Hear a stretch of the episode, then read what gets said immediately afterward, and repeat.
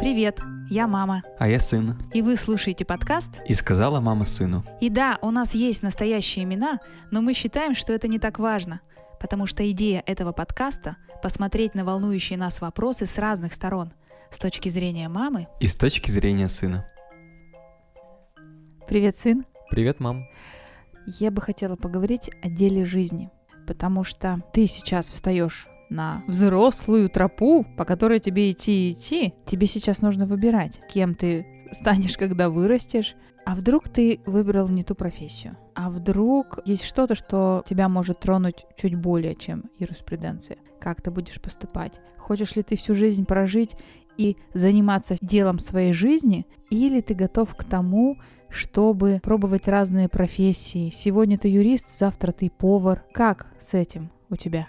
Я не отношусь к этому, как, возможно, раньше относились, типа, делу всей жизни. Как вот дедушки мои, допустим, оба, да и бабушки, соответственно, тоже.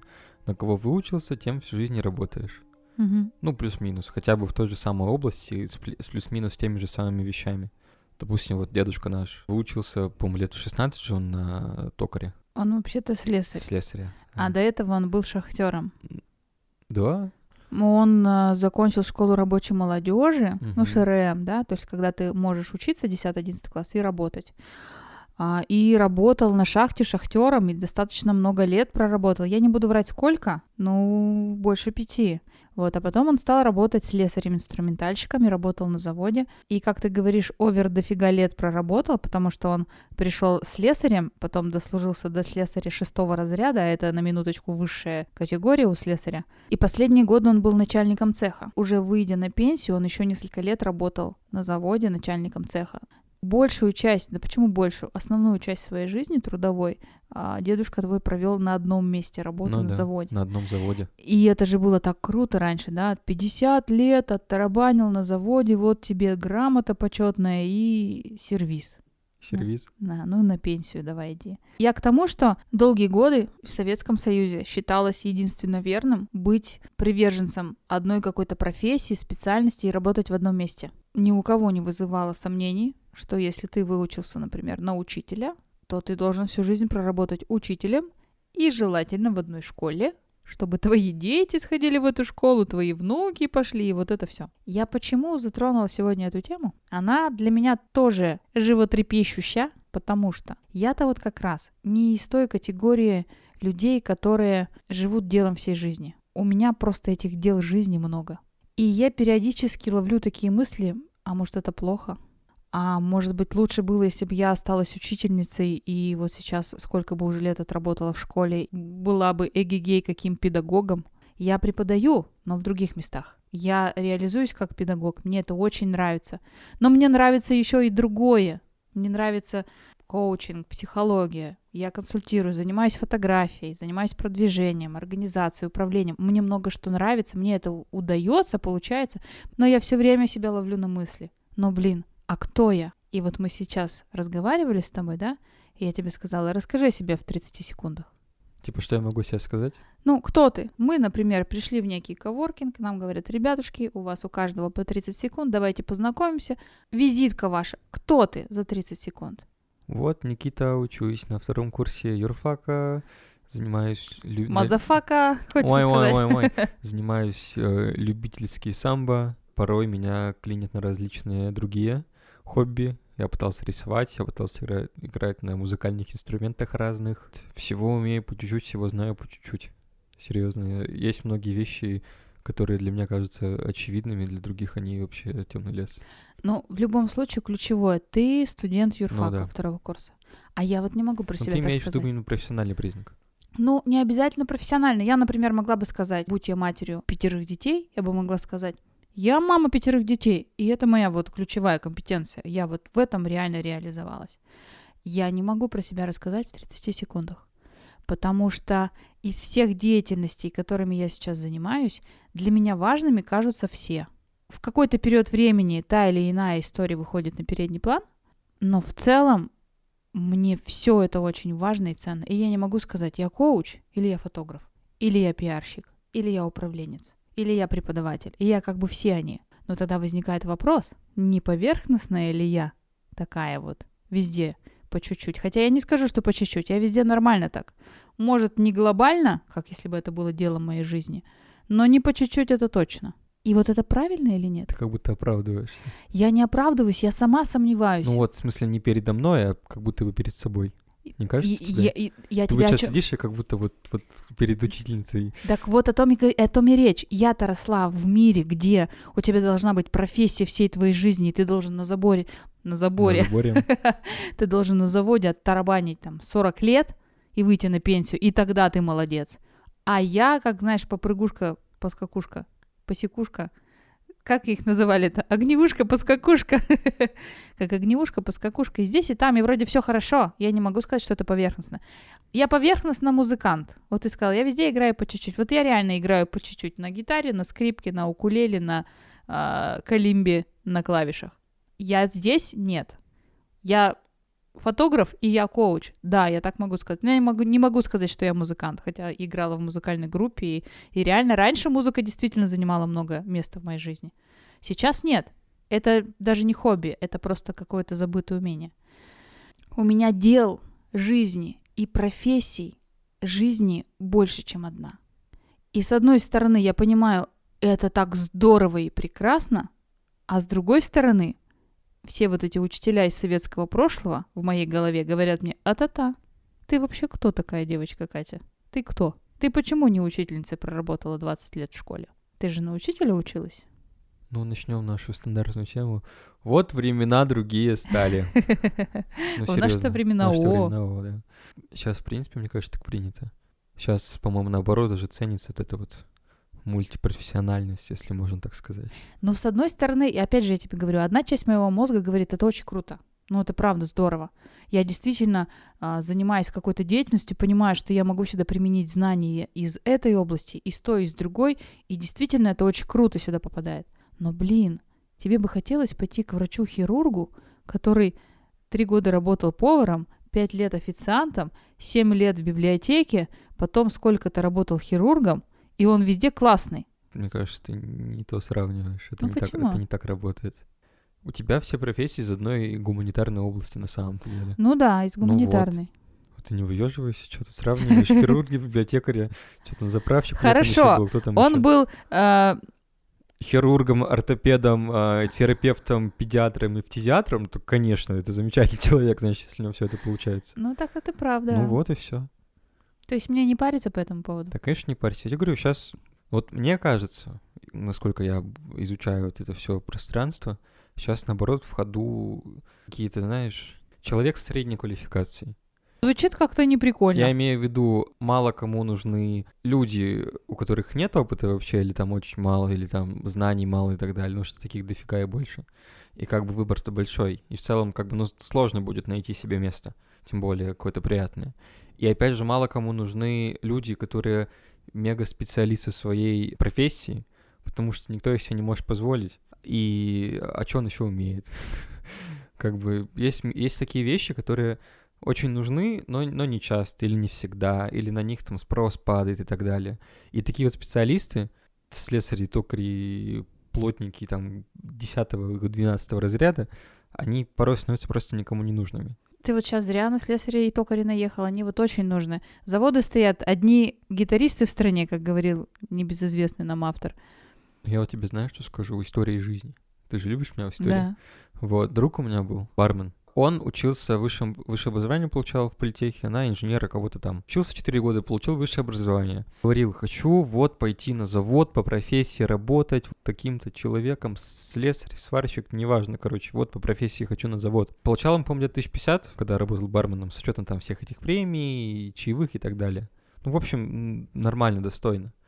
А, пришел на завод, два месяца там поработал и ушел спрашиваю его, типа, что, почему так случилось? Он говорит, ну я прихожу на завод, мне говорят, вот у вас высшее образование, вы молодец и так далее, а Вадим вам зарплату 14 тысяч. Он такой, ну а есть способ увеличить как-то ее? Да, есть, только через два года и нет. Вот. А, И он решил вернуться обратно, потому что бесперспективняк.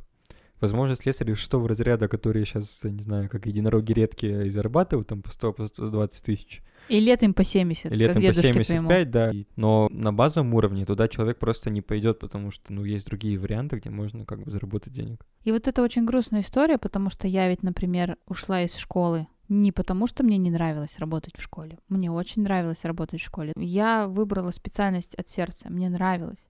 Но я в свое время, когда мы переехали из Сибири обратно в Пермь, ты был очень маленький, у нас не было ничего. Ребенок, кот и пятитонный контейнер наших вещей, накопленных за пять лет совместной жизни, стоящих где-то там на рельсах. И нужно было устраиваться в этом городе, не было никакой помощи, надо было снимать квартиру, тебя куда-то пристраивать. Я бы с удовольствием работала в школе тогда, или психологом. Мне предложили место в психолого-педагогическом центре. Сказали, что я боюсь наврать тысячи и не тысячи. Ну, правда, уже не помню. Но примерно была такая история. Мы снимали комнату в двухкомнатной квартире у бабки за 1200 в месяц. В этом психологическом центре мне предложили зарплату в месяц 1200. И сказали, вы нам очень нужны, вы такой классный специалист, вы нам так нравитесь, приходите к нам работать. Я говорю, ребят, я 1200 плачу за квартиру, и я есть-то что должна? Мне сказали, годик только продержись, мы тебя в администрацию устроим, куда-то там еще, вот ты нам очень нужна. Я не пошла туда, как не пошла и в школу работать, потому что зарплата в школе на тот момент, 2004 год, а я на минуточку была уже опытным педагогом, почти с пятилетним стажем, и первой категории, следующая только высшая, зарплата была непростительно низкой, не позволяющей мне закрывать даже базовые потребности. И поэтому мне пришлось вместо школы и любимой профессии уйти куда? Менеджеры по продаже телевизионной рекламы. Собственно, так и началась моя карьера в средствах массовой информации. Вот это к вопросу о той истории, которую ты рассказал. Да? Возможно, твой друг и хотел бы работать слесарем. И это тот путь, который он выбрал, и, может быть, даже осознанно выбрал в свое время. Но так сложились обстоятельства, что он сейчас работает барменом, ты сказал? Вроде все еще работает. Здесь история такая, что мы иногда вынуждены выбирать не то, что мы хотели, но просто потому, что так обстоятельства складываются. А вот когда ты выбираешь то, что ты хочешь, А мне кажется, как раз эта вот тема про то, что мы иногда выбираем не то, что мы хотели, но потом как-то думаем, что это наш путь жизни. Вот думаешь, когда дедушка там, допустим, родился, он такой, я родился, я буду слесарем шестого разряда, начальником цеха на Лысинском металлургическом заводе. Мне кажется, нет. Мне кажется, он тоже а, космонавтом или чем-то типа того. Просто... А ты, кстати, Ау. хотел бы быть кос... Я не помню, чтобы в детстве ты мечтал стать Да космонавтом. я что-то вообще не мечтал об этом таком. Я сра- Вот меня если кто-то и спрашивал, типа, кем ты хочешь быть, я это... Ну, все хотят космонавта, ну, как бы, видимо, правильный ответ на этот вопрос. Ну, космонавт, космонавт, все. Я не, не хотел, никем я не хотел быть. Ты хотел дракона просто. Я хотел, да, да, у меня было много вот всяких меч, которые ты разрушала просто. Но прям по профессии не было такого. Это, мне кажется, штука с, с- с с космонавтами, это такой, мне кажется, уже даже атовизм. Ну да, ну это уже больше как шутка. Ну да. Я четко помню, кем я хотела быть. У меня было несколько Актрисой. вариантов. А, актрисой или певицей, геологом, ходить в экспедиции, искать, где нефть закопана, археологом, ползать по пустыням и щеточкой раскапывать а, старинные захоронения или косточки. И еще у меня был вариант, я хотела быть научным сотрудником, биологом, с пробирками ставить опыты, вот это все. Я прямо до сих пор это помню. Насчет геологов можно ставлю? Да. Ты просто, наверное, представляешь геологов как, не знаю, советских романтика фильмах. у костра, да, вот именно вот, так. а археологи Клара Крофт какая-нибудь. Нет, Лары Крофт тогда не было Индиана в моем Джонс. детстве, и их тоже не было. Ту-ту-ту, Не-не-не, ту-ту-ту. не было. Это просто очень прикольно, ты копаешь, копаешь и находишь. Мне было очень интересно У исследовать. меня вот друг тоже, а, давно, давно не виделись, встретились, он летом ездил, в прошлом, получается, в экспедицию в Крым. Раскапывали там, ну, историк, по-моему, да, ну да, историк. А, раскапывали там, Раскапывали раскопки. раскапывали раскопки какие-то, то ли скифов, то ли еще кого-то, не суть важно, но там какие-то прям прикольные раскопки, место такое, знаешь, прям раскопное, есть что раскопать. Мгм. Как он это описывал? Днем они э, били землю киркой, либо махали какой-то там лопаткой или совочком, либо сметали что-нибудь, искали какие-то черепки просто, или там, сейчас скажу, наконечники стрел, там какие-то. Ну, это очень круто, наконечник А, стерел. А в остальное время просто пили пиво, как бы. Потому что они в лесу на берегу моря, и как бы ты копаешь, и тебе больше заняться нечем. Вот И- так э, выглядит быт геологов. Причем это не только вот они студенты, Подожди, они это не геологи, они археологи были. археологи. Раз черепки копали археологи. Ну вот, археологи. Геологи, они вот, как ты сказал, идут по, тай- по тайге в трениках советских, у них гитара, рюкзаки, и они сидят у костра и поют песни, и вот это вот геологи. А мне кажется, что они как, как А нет, археологи, только- археологи, только, э, они в светлых шортах, там, где тепло, песчаник вот так вот кисточкой разметали. Это вот мое представление о профессии. не, А нас- биологи, они в белом халате, в пробирках, смотрят в микроскоп, а там «О, новая форма жизни. Ну, а актрисов тут понятно все, да, вышла на сцену. Я сегодня это, завтра та, сегодня я с Боярским целуюсь, завтра я шпагой машу, и потом я вообще Жанна Дарк. А на самом деле геологи, археологи просто копают и пьют пиво в свободное время. В детстве я про это не знала, Ну вот, сурово, правда, жизни. но я не стала ими никем. Ну вот. Так прозвучало, я не стала, я Да, стала как- никем. Как будто, как будто что-то грустное. Счастлива, что не стала геологом или археологом? Или актрисой какой-нибудь? с приятной благодарностью вспоминаю свои представления об этих профессиях. И знаешь, я от чего счастлива? От того, что у меня не случилось разочарования от этих профессий. Они для меня до сих пор такие романтичные, в трениках или в белых шортах, или поцелуй с Боярским, в которого я была влюблена в свои пять или шесть лет. Ну, потому что мы все смотрели фильм «Д'Артаньян и три мушкетера», и все, мне кажется, дети Советского Союза были влюблены в этих мушкетеров. Я про себя очень много рассказываю. А вот все-таки ты про себя расскажи. Вот ты сейчас собираешься стать юристом. И ты правда думаешь или чувствуешь, что это то, с чем тебе хочется связать свою жизнь? Или ты уже сейчас думаешь о том, что, может быть, ты можешь стать кем-то другим совсем? Ну, в принципе, мне кажется, моя профессия предполагает такую Вариативность? вариативность, многозадачность, да, и так далее. То есть не бывает прям чистых юристов, мне кажется. Чистые юристы как бы... Так ну, звучит что- чистый юрист, а что, не Нет, я име- чистые я, все? имею в виду, что вот прям юрист, юрист, тот, на кого учат там в ВУЗе. Всегда все юристы делятся на две части. Это вот практики и теоретики. Теоретики, которые сидят и книжки пишут, практики, это которые их читают и потом реальные дела делают. А ты бы кем хотел быть? Мне практикам больше нравится, я не умею нау- научные статьи писать, вообще не мое. Но все равно рядом с юриспруденцией что-то. Ну, то есть ты не хотел бы стать бариста? Или не хотел бы открыть свое кафе и целыми днями варить тумьям? Так, круто, хотел бы, почему бы нет? А чё ж ты тогда на юриста учишься? Потому что очень универсальная профессия на самом-то деле. Везде пригодится? Вообще везде пригождается. Очень много вещей, которые нас окружают на самом деле, ты не осознаешь, насколько они значимы или незначимы для, ну, вот для закона, допустим, для права. Очень многие люди, допустим, удивляются, когда там их хватают за что-то, а это, оказывается, преступление было. Либо даже наоборот, когда люди думают, что это преступление, и вообще плохо, и, и аморально, и вредно, а закону как-то по боку на самом деле на их действия абсолютно. А, способы себя обезопасить от мошенников, которые сейчас очень сильно активизировались на самом деле. И звонят по вторникам и четвергам, слышала а почему по сегодня. вторникам и А четвергам? не знаю, я не помню, слышала, то ли я слышала, то ли прочитала исследование, что сейчас мошенники активизировались, и- какое-то там агентство провело исследование и выяснило, что самое активное время дозвона мошенников по вторникам и четвергам с 2 до 6. По воскресеньям меньше всего звонят мошенники. Вот дураки мошенники же это прочитают и будут звонить в понедельник, среда, пятница и все Ничего остальные не дни. говори. Все карты раскрыли. То есть, получается, ты рассматриваешь сейчас свою профессию, которую получаешь, как некий стартовый пакет, Как который какой-то- тебе... Какой-то базис. Да, базис, который может тебе пригодиться в любых других твоих начинаниях. Ну да. Ну, то есть ты допускаешь мысль того, что ты можешь стать кем-то другим, не связанным с юриспруденцией совершенно. Я-то тебя хочу, ты же понимаешь, я тебя хочу подвести к тому, чтобы ты сказал то, что я хочу услышать. Это же очевидно во всех наших разговорах. Я, видно, именно такую роль выполняю.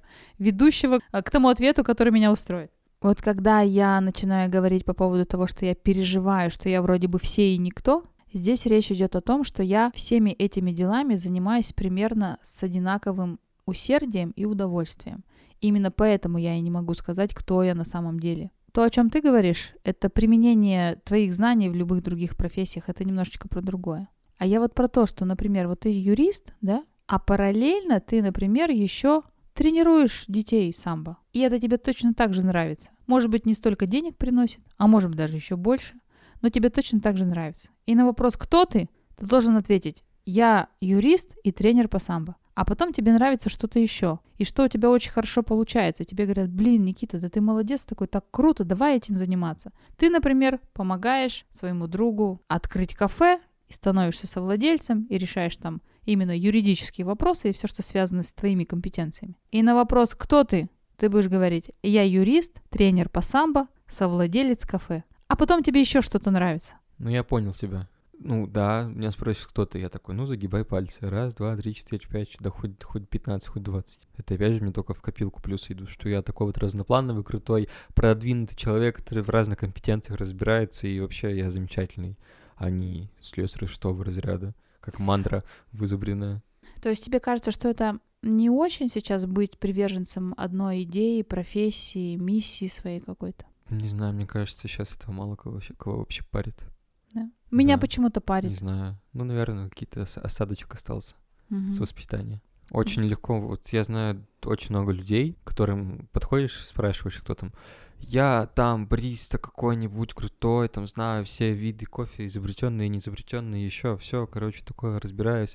На следующую неделю к ним подходишь, спрашиваешь, ты кто? Он говорит, я юрист по продажам, там, я вообще специалист, я там могу там тебе что угодно загнать на ля поля. Еще через неделю приходишь, спрашиваешь, кто? Он говорит, я SMM-менеджер крупной IT-компании, еще через две недели я программист и так далее. Очень маленький срок, когда ты к этому человеку приходишь. Ну, нельзя за неделю стать кру- крупным или крутым СММ-менеджером. За неделю нет. Ну, разные люди бывают, Но во-первых. я, А например... во-вторых, он, может, к этому долго учился. Ты Ну. откуда знаешь, что он последние полгода, пока работал бариста, не оплачивал образование СММщика? Ну, да, тоже Но я вариант. про то, что, типа, это нормально воспринимается. То есть, если бы какой-нибудь... Знаешь, слесаря какого-нибудь там много лет, 10 лет его, типа, знаешь, а через 12 лет к нему приходишь, спрашиваешь, ты кто? Он говорит, а я токарь. Вот это было бы интересно. А тут как бы... А ты знаешь, вот была такая потрясающая женщина, психолог Барбара Шер, писала книги, была коучем. Она классифицировала людей на дайверов и сканеров. Люди-дайверы — это люди, которые занимаются чем-то или какой-то деятельностью очень углубленно, да, глубоко ныряют. Они, например, вот я хирург, и я прям только хирург, и меня больше ничего не интересует. А еще она выделила тип людей, таких как сканеры. Это люди, которым интересно заниматься одновременно несколькими делами, может быть, даже не связанными друг с другом, которым они отдают практически одинаковое количество времени и сил и одинаково классно в них развиваются. И ты знаешь, когда я узнала про вот эту ее классификацию, мне стало немножечко полегче, потому что я себя из разряда семиселки, да, и попрыгушки по скакушки перенесла в разряд человека-сканера. И я просто сканер. И вот у меня вчера была лекция в фотошколе, и мы рассказывали себе, и я рассказывала себе как о преподавателе, и говорила, чем я занимаюсь. И в какой-то момент я поняла, что мне захотелось оправдаться перед ними, потому что я слишком много про себя рассказала. И я им рассказывала про то, кто такие люди-сканеры, и что я просто человек-сканер, и я просто такая вот, а не потому, что я поверхностная. Почему-то у меня все равно в голове сидит вот эта история, что если ты много чем занимаешься, то ты поверхностный. Хотя, если ты меня знаешь, ты видишь, что я этим занимаюсь не поверхностно, а прихожу домой на 4 часа ночевать, и все остальное время занято вот этими проектами, которые меня безумно вдохновляют. И вот это меня немножечко, история про сканеров, немножечко меня успокаивает. Я прям наблюдаю, как все стремительно меняется вокруг. Меняется не только внешне, но и внутренне. Вот эти вот ощущения от жизни, предубеждения уходят куда-то. То, что раньше казалось неправильным совершенно, становится абсолютно нормой.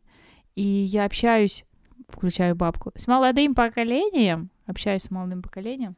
Твое молодое поколение меня раз в два старше будет. А, Да, да нет, не обязательно. А, и тоже много читаю, слушаю подкасты. И я смотрю, как мышление людей, которые меня моложе, ну, которые вот уже новые, но- новенькие народились, как оно сильно отличается от моего. Я все-таки все еще одной ногой там. Ну, не в Советском Союзе, да, но вот там, ближе к своим родителям. И для вас, для новеньких, быть сканером нормально. Попробовать все в жизни это нормально. И с одной стороны, часть меня кричит, фу-фу-фу, какая фигня, а где же осознанность и вот это все, а с другой стороны думаю, блин, как круто, как круто не брать ипотеку и жить в той квартире, которая тебе нравится, а не той квартире, которую ты можешь себе позволить. Как круто пожить три месяца в Москве, три месяца в Питере, четыре месяца на Бали и потом еще пару месяцев в Крыму. Работать удаленно и не быть привязанным к месту. Это же так круто. Ну круто же. Круто, круто. Ну вот, Сейчас так можно. вот.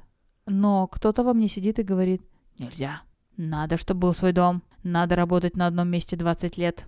Надо выходить на пенсию. И вот во мне, у меня есть желание-то с тобой разговаривать в этих подкастах, родилось-то вот из этого внутреннего раздрая. С одной стороны, я понимаю, ну, часть меня говорит, как надо, как положено, а другая часть как будто выглядывает в окошечко и видит, что там свобода, и говорит, блин, можно же по-другому, можно же так круто все сделать и кайфануть от этой жизни. А первая часть говорит, кайфовать? Нет, надо работать и шачить, и, может быть, иногда отдыхать. И вот у меня биполярочка, да? Скорее просто этот конфликт шаблонов. Конфликт шаблонов. Да. У тебя два шаблона поведения в голове. Один, который был в детстве заложен, а второй, который сам формировался уже в более-менее настоящее время. И у тебя их конфликт происходит.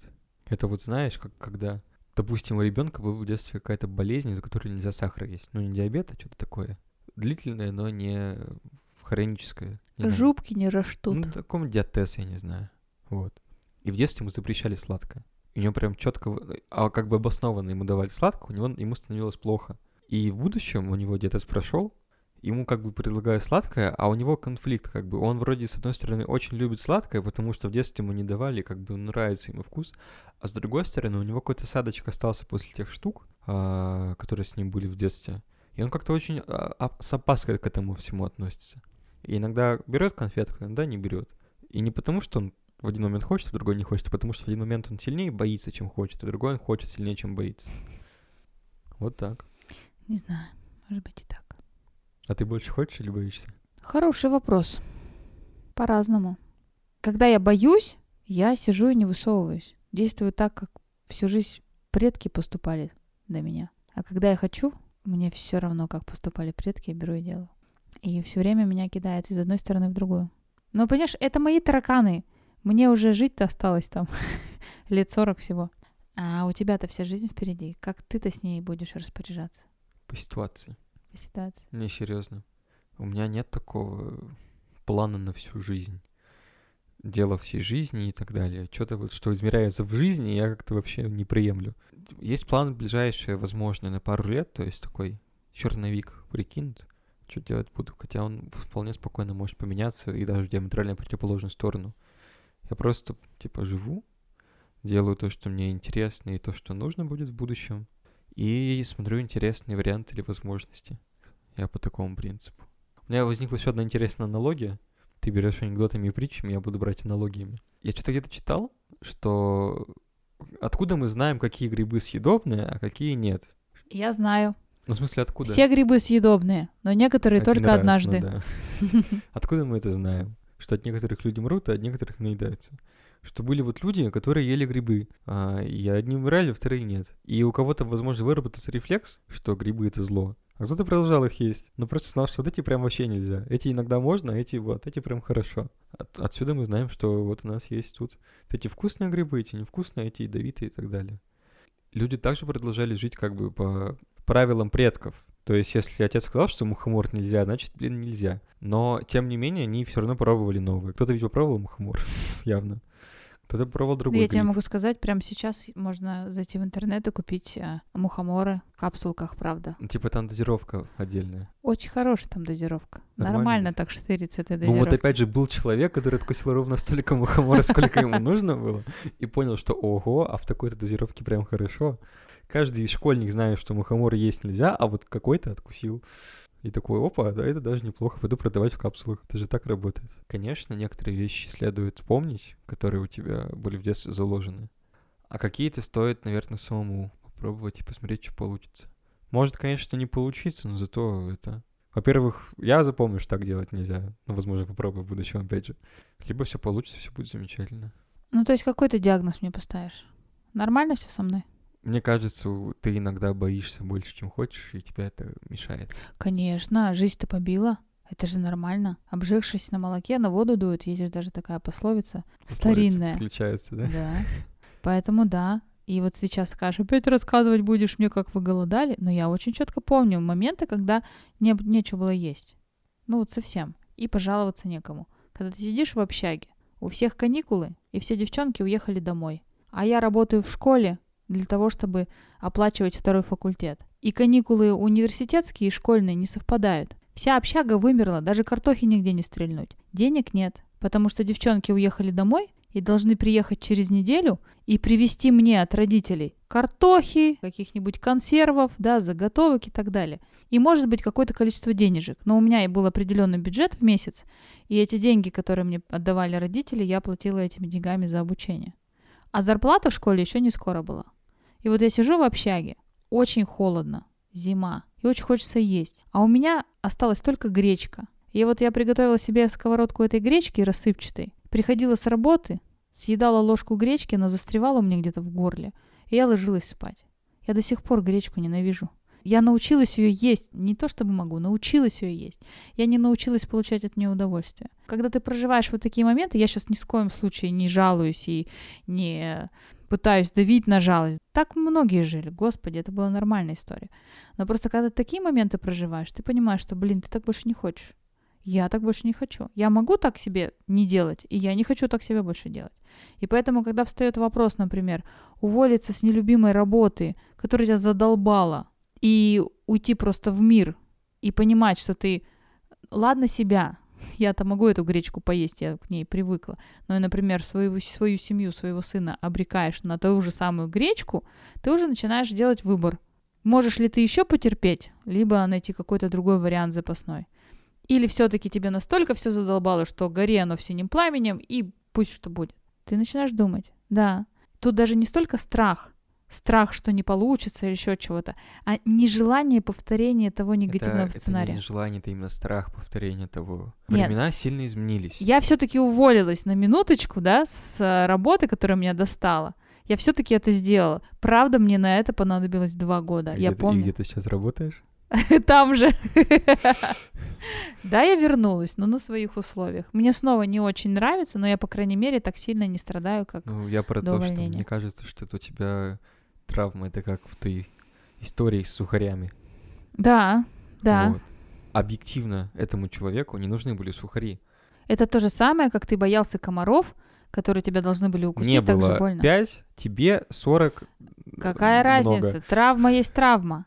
Ты просто еще травм не наработал столько, сколько я наработала. Ты сейчас опять же оправдываешься. Я не оправдываю. Я говорю, как это, как это происходит. Я делюсь своими ощущениями. Я не оправдываюсь, не ищу разрешения или еще чего-то. Я так чувствую. Я делюсь своими чувствами. Ну, в итоге ты все равно боишься повторения такой ситуации.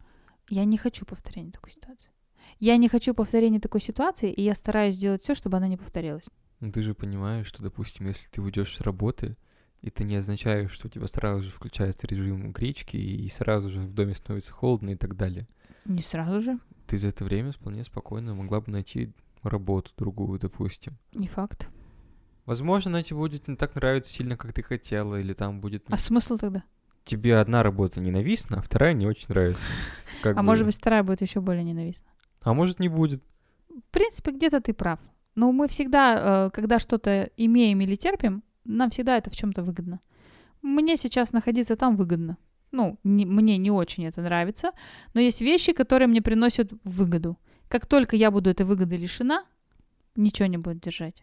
Поэтому мы всегда принимаем, делаем лучший выбор из возможного. И я не считаю, что нужно себя грызть за то, что ты что-то сделал или, не сделал. Если ты что-то сделал, значит, в тот момент времени у тебя не было просто никакого выбора. Это мое мнение. Ты можешь со мной не. Пожалуйста, оставайся своим мнением. Я его в какой-то степени даже, возможно, разделяю. Вернемся к нашей теме про дело всей жизни и про много дел одной жизни. Все-таки, как ты считаешь, это нормально быть человеком, ну, назовем его формулировкой, сканером, и заниматься несколькими делами и быть одновременно погруженным в разные, не связанные, возможно, друг с другом проекты? Абсолютно. Тоже замечательно. Или все-таки классно быть учителем года, слесарем, инструментальщиком, лучшим на заводе, главным хирургом или что-то такое? Тоже круто. Тоже круто. Ну, А конечно. ты что бы выбрал? Вот если бы у тебя был выбор, вот это или это, Что бы ты сделал? Ну, я так не могу сказать. Ну вот У меня пофантазируй. не было ни того, ни другого. Тебе бы сказали, что бы ты выбрала, Ламборджини или Мерседес? Ну нет, мы же сейчас я имею в виду, что я гипотетически. я, я не могу тебе сказать гипотетически, я не знаю, что это такое. Что бы ты выбрала, брлып или бгдып? Я не знаю, как это ощущается. Я не знаю, что мне выбрать, потому что я не знаю, что это такое. Или ты хочешь, типа, в плане картинки представления? Я вижу человека, который занимается многими делами, и я вижу человека, который занимается одним делом всю жизнь. В плане картинки они для меня одинаково раз- равнозначны. Я бы не выбрал кого-то из них одного. Они оба имеют вполне свои плюсы и минусы. Но у тебя сейчас жизнь начинается. И тебе надо делать Ну, вот, какой-то допустим, выбор. я вижу тебя и дедушку нашего. И не потому, что там родственники, а потому что, ну, два разных, по сути, человека. Сканер и вот глубоководный когда, да, он сам. Глубоководный деликатес, ты хотел сказать? Да-да-да. А а я одинаково отношусь что к тебе, что к нему в плане профессиональном. Потому что это, ну, это профессия. Вы такой выбрали, вам такое нравится. Вы этим занимаетесь. Я тебе расскажу сейчас историю. Дедушка, про которого мы говорим, да, который всю жизнь проработал на заводе, не считая нескольких лет на шахте. Несмотря на то, что он работал на заводе, он был очень увлекающимся человеком. Почему был он и сейчас увлекающийся человек? Он же был фотографом. Он же у нас проявляли мы постоянно пленки, печатали фотографии. Какое-то время он увлекался чеканкой. Не видел у нас на даче висят еще остатки его деятельности Нет. бурной?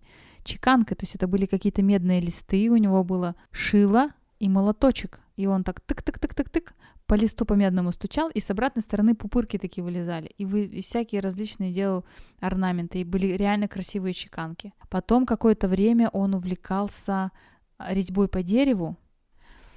Потом он рисовал. Он очень неплохо рисует, дедушка. Потом он выращивал флоксы. Это такие садовые цветы. Выращивал, выращивал, и у него фишка была, чтобы у него было самое большое количество этих цветов, флоксов. Бывают розовые, голубые, фиолетовые, какие-то там еще серо-буро-малиновые. В какой-то момент а, у него такая началась страшенная аллергия, мы долго не понимали, из-за чего это. Ну, просто из носа текло, задыхался. У него оказалась аллергия на флоксы. Он в одночасье вырезал все флоксы на даче. А затем он стал высаживать гвоздики, тоже такие цветы. А, у них разные есть рисунки, и у него тоже была фишка, чтобы у него была самая большая коллекция вот этих гвоздик. Несмотря на то, что он всю жизнь работал на заводе в одном месте, он так-то тоже человек-сканер. Просто он свою энергию тратил на свое хобби чуть меньше, чем на работу.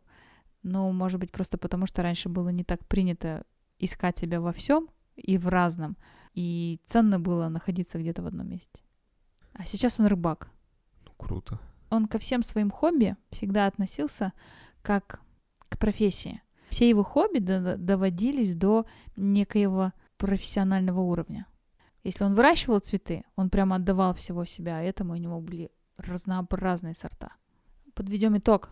Есть люди-дайверы, есть люди-сканеры. Ты можешь э, всю жизнь заниматься одним делом, и это прекрасно. Ты можешь в течение жизни менять несколько дел и быть разным человеком с разными специальностями, и это тоже прекрасно. Ты не знаешь, какую дорожку выберешь ты, потому что ты еще ничего не попробовал. Но я хочу тебя огорчить, тебе все равно придется делать этот выбор, не попробовав. Лично я, видимо, уже этот выбор сделала. Я, если честно, не жалею об этом, хотя иногда червячки сомнения из прошлого меня подгрызают. Я вот смотрю на тебя Да. и могу тебе сказать, ты, наверное, будешь хорошим юристом. Почему? Ну, ты потому что из ничего можешь развить целую теорию, чего-то там доказать и так далее. Ты сейчас очень Кто так говорил? убедительно. Ну, моя школа, моя Ой, кровинушка. А, Ну, это хорошее умение. Меня, короче, бесит иногда, что ты себе мысль придумала и ведешь к ней. Да. И, и даже если я не согласен, я показываю, что я с ней не согласен, и я показываю, что я к ней не хочу идти, ты все равно толкаешь, я, естественно, сопротивляюсь, ты, естественно, бесишься, я, естественно, тоже бешусь, и приходится какими-то там маневрами уходить из этого положения. Прям Я готовлю вообще. тебя к взрослой жизни. Какой взрослой жизни ты просто танк прешь что-то на пролом. Будет у тебя жена, и будет она тебя подводить к своей мысли. Шубу мне купи, шубу, шубу, и шапку, и шубу, шубу, шубу, и что ты будешь делать? Лавировать. Да не, что ты, а, вообще. Ну, я поняла тебя. Вот. Мы вас услышали. Обращение ваше принято. В книгу отзывов и предложений записано. Ждите ответа. Вы слушали подкаст «И сказала мама сыну». Подписывайтесь на нас в любимых приложениях, чтобы не пропустить новые выпуски. Если вам нравится то, что мы делаем, то ставьте звездочки в Apple подкастах или лайки там, где их можно поставить. Вам не трудно, а нам приятно. А также это поможет другим людям узнать о нас. Задавайте нам вопросы и предлагайте темы для обсуждения. Почта в описании.